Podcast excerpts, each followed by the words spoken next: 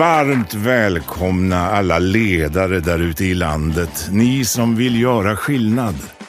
Det här är podden som vill inspirera och ge konkreta tips till hur just du kan bli en vassare chef och ledare. Av och med föreläsaren med över 150 föredrag per år. Författaren till boken Drömarbetsgivaren, rådgivaren och numera även poddaren Svante Randlert. Välkomna till Chefssnack. Podden som snackar med Sveriges vassaste chefer. Nu kör vi!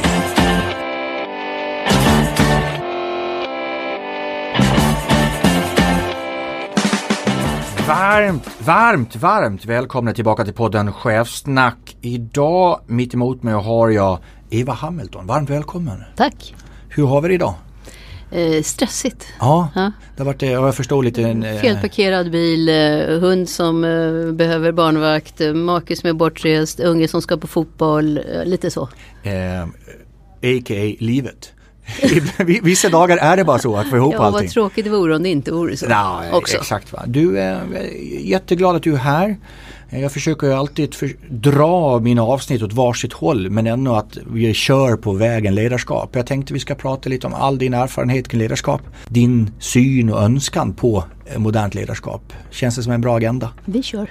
Du är väldigt eh, kort historia lite bakåt så alla som lyssnar vet lite förutom eh, Eva Hamilton man känner till namnet. Lite mer bakgrund då. Bland annat studerat vid Dag Hammarskjöld College. Jag praktiserade på en lokaltidning Börde i Baltimore. Uppsala universitet 74 men hoppade av eh, civilekonomutbildningen för Journalisthögskolan i mitten på 70-talet. Har varit journalist på många ställen. Svenska Dagbladet, Sundsvalls Tidning, Aftonbladet, Svenska Dagbladet, Dagens Industri. Eh, nyhetsreporter på SVT utrikeskorrespondent i Bryssel. Eh, vart då på SVT både som inrikeschef och enhetschef eh, och mellan 2006 och 2014 VD på SVT. Numera styrelseledamot och styrelseproffs eh, bland annat LKAB, Fortum, Stockman, Expressen och film och tv-producenterna Nexiko. Eh, och också senior eh, advisor på JKL. Sen finns det lite fina i pokalskåpet. Eh, som jag tänkte jag tar i alla fall upp det. Ja men lite så här, det ska man få sträcka på sig. Det är inte alla som har kunnat titulera sig som landets mäktigaste kvinna inom mediebranschen. Årets branschpersonlighet, årets ledare 2009 utsedd av Affärsvärlden. Årets förändringsledare, vilket mycket kommer att handla om idag kring förändring. Hedersdoktor tycker jag inte heller så många kan, kan säga. Och framförallt den sista. Hans Majestäts Konungens medalj i guld av tolfte storleken i högblått band. Jag känner knappt igen mig när du beskriver det. Ja, inte dåligt. Jag är så stolt att du är här med den eh, bakgrunden. Du, eh, jag tänkte gå rakt på sak. Jag brukar alltid börja lite lätt kring ledarskap. Jag säger några ord i en mening. Du avslutar meningen med så få ord som möjligt. Är du redo Eva? Jag, Eva Hamilton, är bäst som chef när jag Eh, har en bra ledningsgrupp och mycket människor omkring mig. Jag är sämst som chef om jag är ensam. Det var nämligen följdfrågan så då hoppar vi över den, det är bra. Jag har allra roligast som chef när När jag sitter i ett samtal och plötsligt måste ändra mig. jag blir förbannad som chef när jag När folk eh, levererar dåligt, när de är lata och när de dessutom kommer med dåliga ursäkter för det.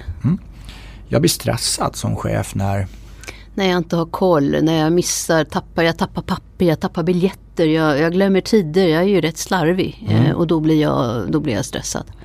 Låt oss prata lite om det, att vara eh, ledare och slarvig och, och hur man kompletterar det då. Jag, eh, mitt bästa tips för att bli bättre på återhämtning är? Eh, häng med din familj i den mån du har det, i annat fall häng med nära vänner, häng med människor som du tycker om eh, mitt, och som skiter i att du är chef. människan. Det var det ledordet du sa där va? Du, är mitt bästa tips för att bli bättre på reflektion då? Gå ut och gå. Eh, det är min en promenad. Alltså det börjar ju alltid med att jag är bekymrad, jag är orolig, jag tittar ner i marken. Och så går jag en stund och efter 300-400 meter så börjar jag ändå titta uppåt och sen efter en kilometer så har jag ju plötsligt hela himlen och vyn och eh, börjar få en relativitet i det där som bekymrade mig. Jag börjar få någon sorts, hur stort är det egentligen på en skala? Och kanske i bästa fall har jag början på en lösning. Att gå är magiskt. Intressant. Min allra största ledarskapsförebild är? Jag har... Ja du. Eh, det finns ju de egna chefer jag har haft som har varit fantastiska. Jag har en som heter Jan Axelsson som jag sen själv gjorde till chef, eh, nyhetsdirektör under mig, som var chef för Rapport. Som är en man med mycket stort omdöme och klokskap och som går inte lika snabb som jag men eh, ganska oortodox i sina eh, men sen har du de här stora, jag menar Ingvar Carlsson, eh, Socialdemokraternas ledare som har varit så opretentiös och så lite chef men ändå så mycket ledare. Intressant. Du, jag tycker ledare borde göra mer av. Ehm, stilla sig. Ehm, skaffa sig ett liv vid sidan av det professionella. Mm. Jag tycker ledare borde göra mindre av. Blåsa upp sig. Ehm, för tro att ledarskapet eller positionen är någonting som, som eh, är en del av personligheten. Egentligen är det en rock. Och den här rocken kommer du antingen själv att ta av dig eller någon att ta av dig under din livstid. Och då måste du fortsatt vara en, en bra människa. En glad människa. Jag tappar min motivation när när saker är meningslösa, när det är formaliteter, när det är sånt som ska synes vara, som inte är på riktigt. Mm. I mitt egna ledarskap så skulle jag behöva utveckla Tålamod, långsamhet. Mm. Den arbetsuppgift jag helst delegerar är eh, Excel-ark. Allt som har med Excel att göra. Allt som har vi liksom eh, eh, fram uppräkningar, procentsatser. Eh, ja. Det finns andra som är bra på det. Ja det finns, det, det är just det det finns och det har jag förstått med livet. Jag lär mig mest om ledarskap när jag eh, pratar med folk i eh, organisationen som jobbar direkt, alltså folk på golvet. Mm. Eh, jag tycker konflikter är på kort sikt slitsamma, jobbiga, uppslitande. På lång sikt ofta visar de sig efterhand vara bra. De misstag jag inte längre begår som chef är? Jag är mera mindre kategorisk. Jag är mera tolerant. Jag är mera ömsint. Mm. Lite mera rädd om folk. Mm. Sista frågan då. Om jag skulle beskriva mitt ledarskap utifrån en pryl. Vad är det då, Eva Hamilton? Mobiltelefonen. Mm. Förklara. Nej men den har ju blivit, eh, den, är, den planerar mitt liv, den, den är min almanacka, den är min anteckningsblock, den är min eh, information, det är där jag får alla, eh, all media, det är där jag får mina vänner, jag, alltså jag har mina kontakt. Att alla känner igen det. Mobiltelefonen är ja. numera oumbärlig. En liten fördjupning av de sakerna du sa. Du målade upp en bild som jag fick en tanke på, en ganska symbolik i, apropå ledarskap. Du sa lite där med reflektion, ut och gå. Och så sa du att du först tittar neråt mycket och efter ett tag börjar man titta uppåt. Är inte det precis det ledarskap handlar om? Att först när det händer någonting så börjar man titta ner i vad det var som hände och så efter ett tag börjar man titta upp och då vart, vart är vi på väg?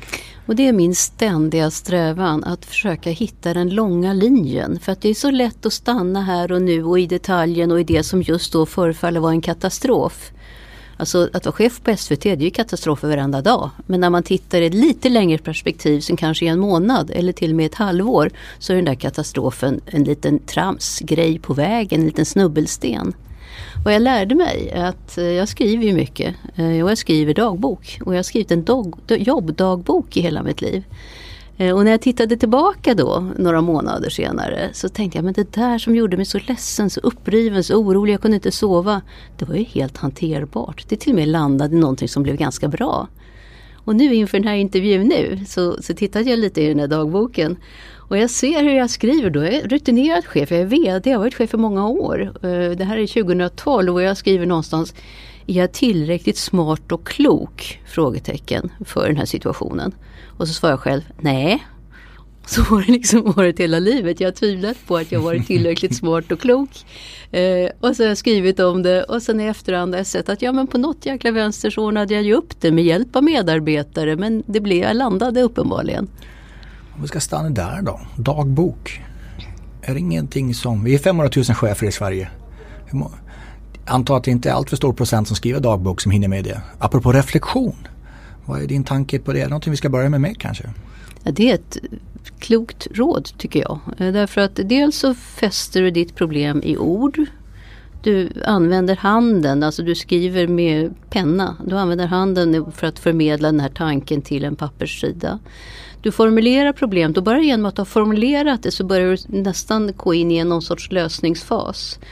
Och det ger också just en proportionalitet. Att jag blir så uppslukad. Jag är ju en spontan, impulsiv och ganska emotionell varelse. Och jag blir så uppslukad av allting som händer. Eh, jag blir jätteglad när det går bra och jag blir alldeles förtvivlad när det går dåligt. du är en människa. Och jag handlar om för mig hela tiden att hitta ett läge som är lite mera lagom. Ja. Och hitta en, en lång, eh, den långa perspektivet.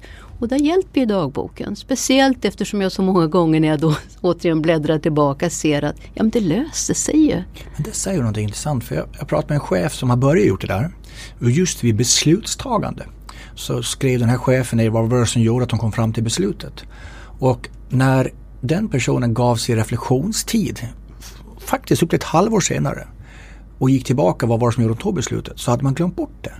Så det, den där dagboken mm. hjälpte dem att för man filtrerar på vägen, man glömmer bort på vägen. Det kan till och med hjälpa en att ja, det var därför vi tog besluten utifrån dem och till och med lära sig av det. Och för att försöka få ihop avsnitten så Anders Borg var här tidigare i säsongen, vår före detta finansminister och sa helt avgörande att skriva ner saker och sen efter ta gå tillbaka.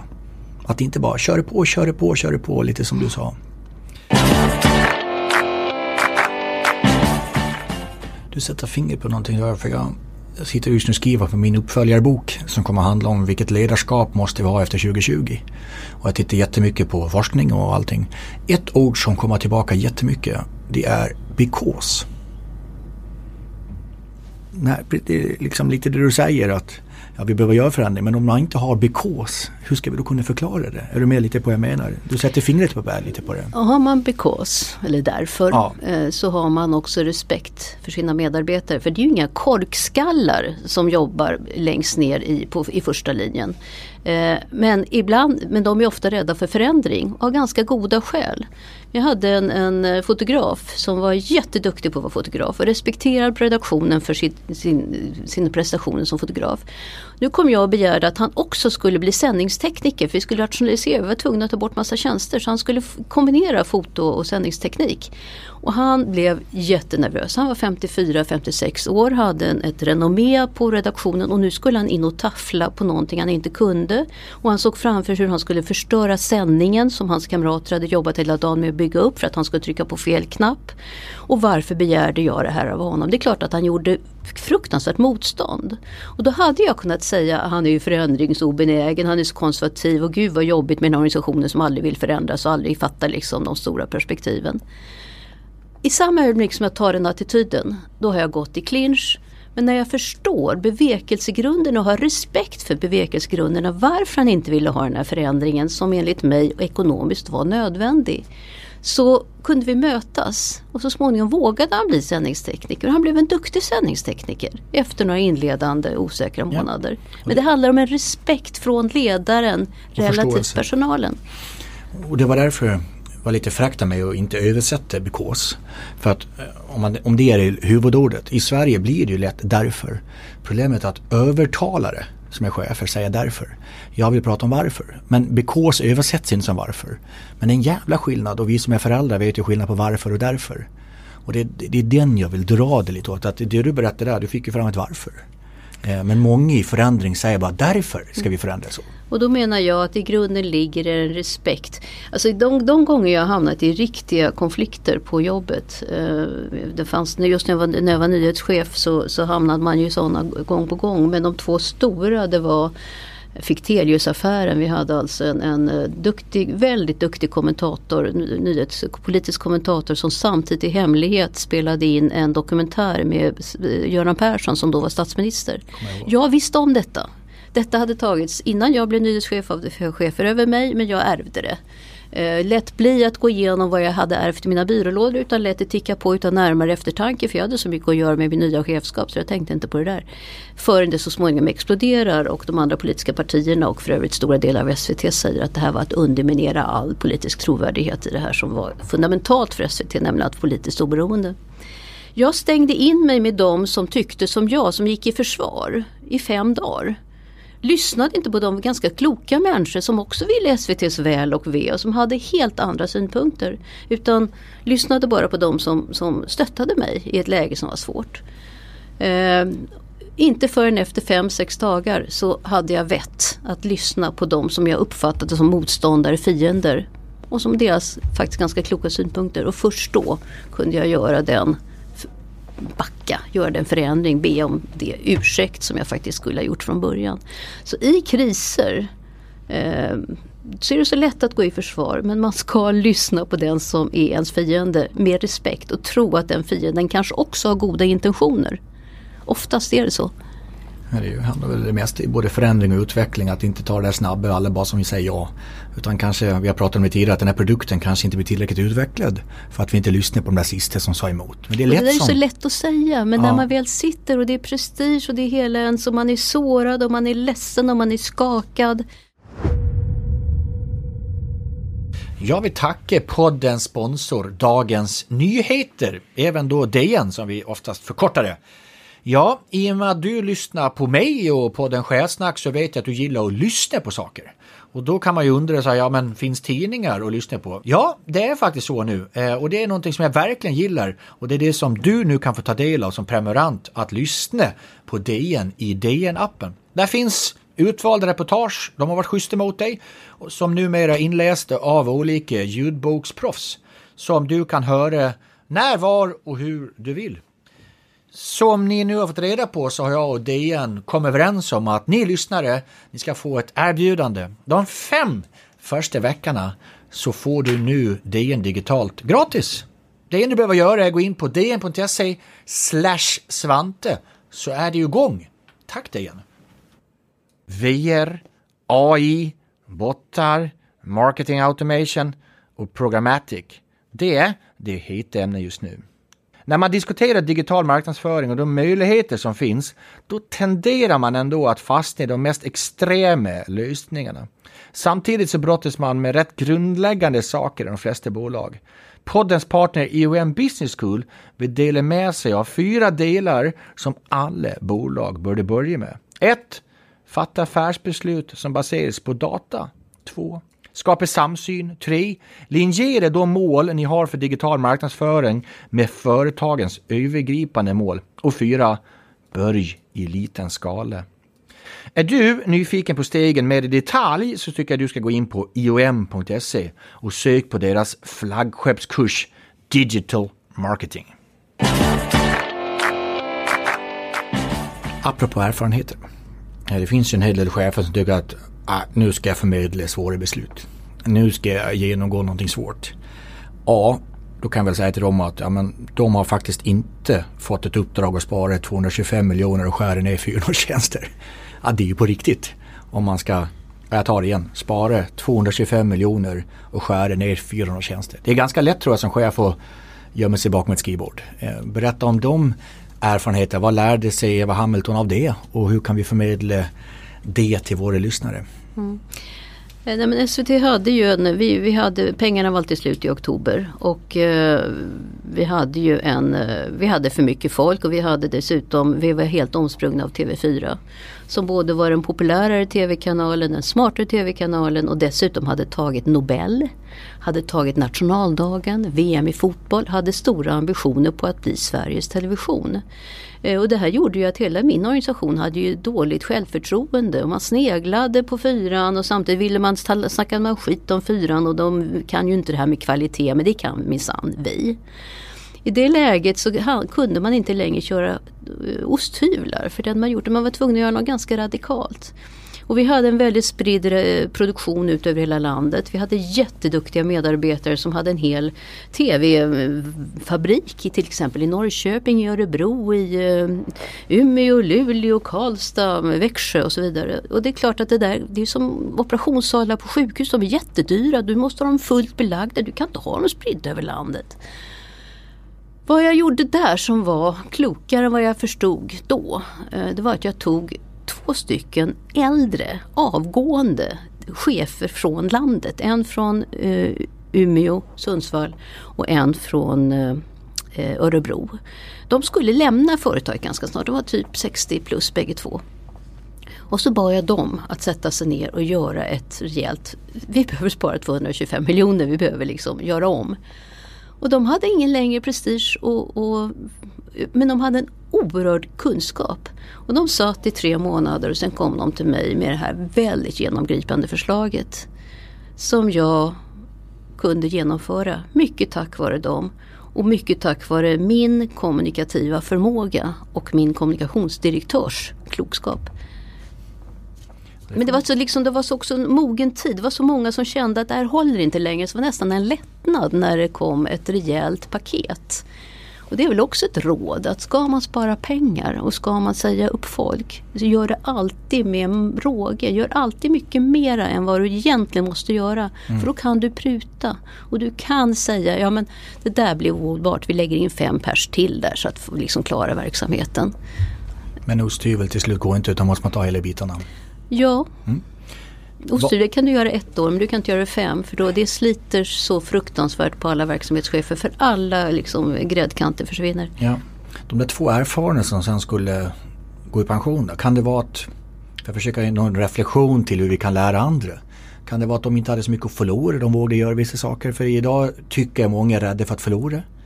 De hade lite att förlora eh, eftersom de ändå skulle lämna men de hade också, och det tror jag jag hjälpte till att ingjuta i dem, de hade en mission. Det här var nästan, de hade en, nästan en historisk möjlighet att hjälpa till att ändra inriktningen på ett företag som de tyckte var viktigt. Ja. Du, eh, ett ord du har sagt väldigt många gånger är familj. Eh, och det är en ledarskapspodd Eh, och saker sker under ens liv eh, och också påverkar oss ledare. Och du har ju varit med om någonting som man inte vill kanske någon, ens värsta fiende ska gå igenom. Eh, förlora ett, ett barn. Eh, kopplat till livet där du är idag och kopplat till det du har gått igenom och lärt dig. Vad, vad, vad kan man dra för erfarenheter av det kontra Sveriges ledare? Tips, tips. Mm. Nej, jag var ju VD då när eh, vi har fyra söner och eh, vår andra son, eh, vuxen, omkom i en bilolycka den första snöiga dagen i november 2010. Ja, vad kan man dra för slutsatser av det? För mig, jag började, jag jobbade ju nästan med samma, nästan liksom dag tre. För mig var jobbet en vila därför att där var allting som vanligt. Eh, det var ledningsgrupp på tisdagar och det var eh, MBL och det var liksom allt det här som fanns. Eh, medan allt det andra, hela familjen, hela vårt liv var ju kaos. Och det gällde att hitta nya roller. Vilken, för hur är man när man tappar ett barn av fyra? Då förändras ju hela strukturen. Vem, vem, vem är lillebror, vem är storebror? Är vi fortfarande en familj som är glada och extroverta eller går vi in i djup sorg? Hur fungerar jag och min man i relativt i sorgen? Vem, eh, det där, det, man går ju i olika takt, man sörjer på olika sätt. Eh, men jobbet var ju, och där sa jag, jag fick ju otroligt mycket vänliga eh, kärleks... Liksom, eh, betyder, liksom, man, folk vill ju hjälpa mig. Då skrev jag nog, jag skrev ett brev till företaget där jag beskrev det här men sa också att behandla mig som vanligt, prata med mig som vanligt därför det här är min vila, det här är min resort. Jag vill inte liksom ha, ha, gå in i hela sorgprocessen också på jobbet. Jag vill ha den här rutinen som finns. Så det var en hjälp för mig. Eh, min man som hade då ett mycket mera eget jobb utan den här stora, han, han var egen företagare utan den här stora strukturen som det här kärleksfulla företaget omfamnade mig med. Eh, för honom var det än svårare för det var ju också vardagen. Han kunde ju inte försvinna liksom in i de här rutinerna. Var det okej okay att ta upp det? Det här är en del av livet ja. och många går igenom det. Ja, det och andra går igenom andra saker som är också svåra. Och jag tror att eh, att inte prata om sånt här det blir eh, jag tror man hjälper mm. också. Tydlighet och högt engagemang. Det, det skapar ökad lönsamhet. Det visar Brilliant studier. Men har du koll på om dina medarbetare är engagerade och om de upplever tydlighet på jobbet. Jag tycker du ska kontakta Brilliant, för det är företaget som med hjälp av medarbetare och kundundersökningar, coachning och utbildning erbjuder dig konkreta och agerbara insikter. Gå direkt in på brilliantfuture.se och läs mer. Tack Brilliant! Nu avslutande utifrån du har varit ledare så pass länge, du har sett så pass mycket, du har gått igenom så pass mycket, du sitter i olika styrelser idag. Här har vi ett antal tusentals chefer som sitter och lyssnar på dig nu. Eh, någon konklusion av det, vi har, det du har lärt dig och där du är idag? Nej, det, finns, eh, det finns två väldigt lätta lätta, billiga och otroligt effektiva chefsverktyg som jag tycker används alldeles för lite. Och det ena är beröm. Alltså kritik och uppföljning och sånt där, ja visst. Men det är vad får folk att ticka? Det är liksom det, du kan ju fråga folk som har gått i skolan och de pekar på en lärare som är uppmuntrande och hur det har kickat igång dem. Det är samma för en chef. Slösa med beröm. Var rätt försiktig med kritiken. Men slösa med beröm så fort vederbörande har gjort någonting bra. Eh, det är roligare, det är roligare att få beröm än att få löneförhöjning. För de flesta i alla fall. Ja. Och det andra är när du har en process i företaget eh, och det har man ju alltid. Man ska implementera ett nytt IT-system, man ska rationalisera, man ska starta en ny verksamhet. Alltså det är alltid processer som är på gång. Eh, fira, fira hela tiden. Alla små delmoment. blommor, tårta, tårta, tårta, kaffe, tårta, kaffe, tårta, tårta, tårta. hur, det kostar ingenting nästan och det är ett sätt också att visa att processen fortskrider. Och det är ett sätt att uppmärksamma. Idag var det Bertil och Inga-Lisa som har gjort att det liksom var så himla bra. Och nästa gång när du får fira med tårta då är det någon som har varit eh, och, satt i kontakterna på ett fiffigt sätt eh, som heter Magnus som var så himla bra. Eh, så att det här är effektivt och väldigt billigt. Det är bra. Jag tycker vi det är fyra ord som jag tar till mig utifrån det du har pratat mycket om. Dels beröm och fira, du avslutar med. Och sen just det där snäll och bestämd. Alltså både snäll men också vara bestämd. Eh, jag eh, har en fråga till. Om vi ska rulla ut det här avsnittet till toner och de tonerna ska förknippa Eva Hamilton som ledare. Medan du funderar på det så tackar jag som alltid er eh, kära lyssnare. Jag är lite tagen här på andra sidan stolen. Att, eh, för mig eh, väldigt fint och viktigt avsnitt. Eh, jag tackar er lyssnare att ni lyssnar. Jag tackar sponsorerna för utan er så finns det ingen podd. Brilliant Future, Dagens Nyheter och IOM Business School. Jag tackar mitt lag som hjälper mig att producera det här. Tillsammans gör vi det möjligt. Producenten Brian van der Brink, redaktören Fredrik M. Emdin och researchen Sara Palmqvist. På chefsnack.se, ja då hittar ni allting. På sociala medier, att hittar ni oss och även extra materialet med Eva Skriv, kommentera, del mer än gärna. Eva, vilka toner rullar vi ut det till? Euphoria, inte för att texten sammanfattar mig som ledare men för att det sammanfattade en eh, mycket bra beslut där Melodifestivalen som är det mest kritiserade inom SVT blev public service i dess prydno. Till de tonerna, till Loreen, rullar vi ut och jag tackar dig för att du kom och var så ärlig.